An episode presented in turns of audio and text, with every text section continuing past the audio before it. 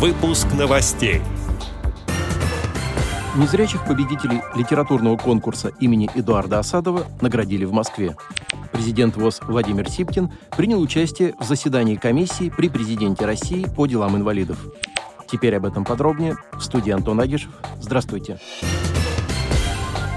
Президент ВОЗ Владимир Сипкин и вице-президент ВОЗ Александр Коняев в режиме видеоконференц-связи приняли участие в расширенном заседании рабочей группы по вопросам повышения доступности для инвалидов, транспортной инфраструктуры и транспортных услуг комиссии при президенте Российской Федерации по делам инвалидов. В рамках заседания рассматривались вопросы, предложенные Всероссийским обществом слепых. В частности, это обязательная установка оснащения транспортных средств общего пользования оборудованием радиоинформирования и звукового ориентирования по ГОСТу 2021 года. Нормативно-правовое регулирование вопросов, связанных с оказанием услуг для пассажиров из числа инвалидов, использующих собаку-проводника на воздушном транспорте обязательное плановое проведение в 2024 году регулярных выездных совещаний по вопросам обеспечения доступности для инвалидов региональных объектов транспортной инфраструктуры, транспортных средств и предоставляемых транспортных услуг. Участники заседания обсудили все предложения по вопросам повышения доступности транспортной инфраструктуры и транспортных услуг для инвалидов с нарушениями зрения. Вопросы, не вошедшие в повестку заседания рабочей группы, внесли в план дальнейших заседаний.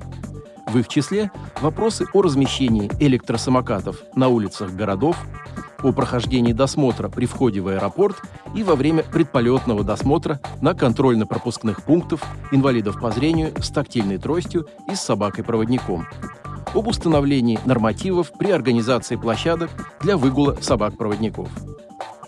По итогам заседания было принято решение о доработке представленных проектов нормативных актов, обеспечивающих доступность транспорта, объектов транспортной инфраструктуры и предоставляемых услуг для пассажиров из числа инвалидов, а также об уточнении показателей доступности транспортных средств и транспортных услуг для инвалидов и разработке стандарта транспортного обслуживания инвалидов при осуществлении перевозок.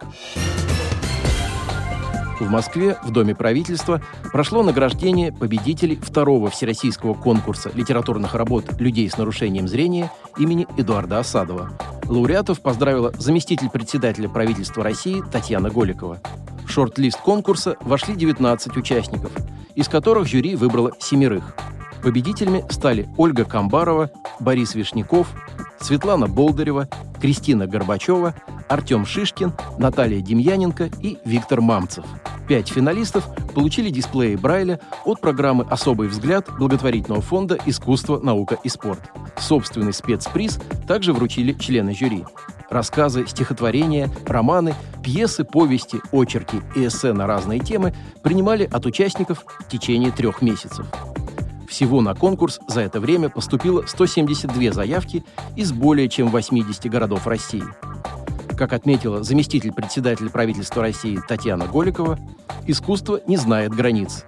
Для любого творческого человека важно, чтобы его труды были оценены, и люди с ними знакомились, сопереживали и чувствовали авторов этих работ. Конец цитаты. Председателем жюри выступил народный артист России Сергей Безруков.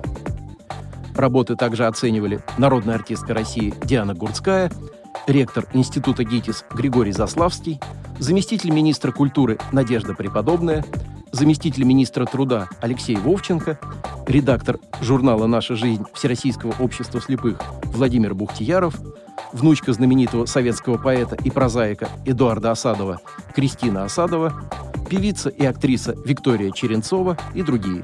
Соорганизаторами литературного конкурса выступили благотворительный фонд «Искусство, наука и спорт», Министерство труда и социальной защиты, Министерство культуры и подведомственные этим министерством учреждения.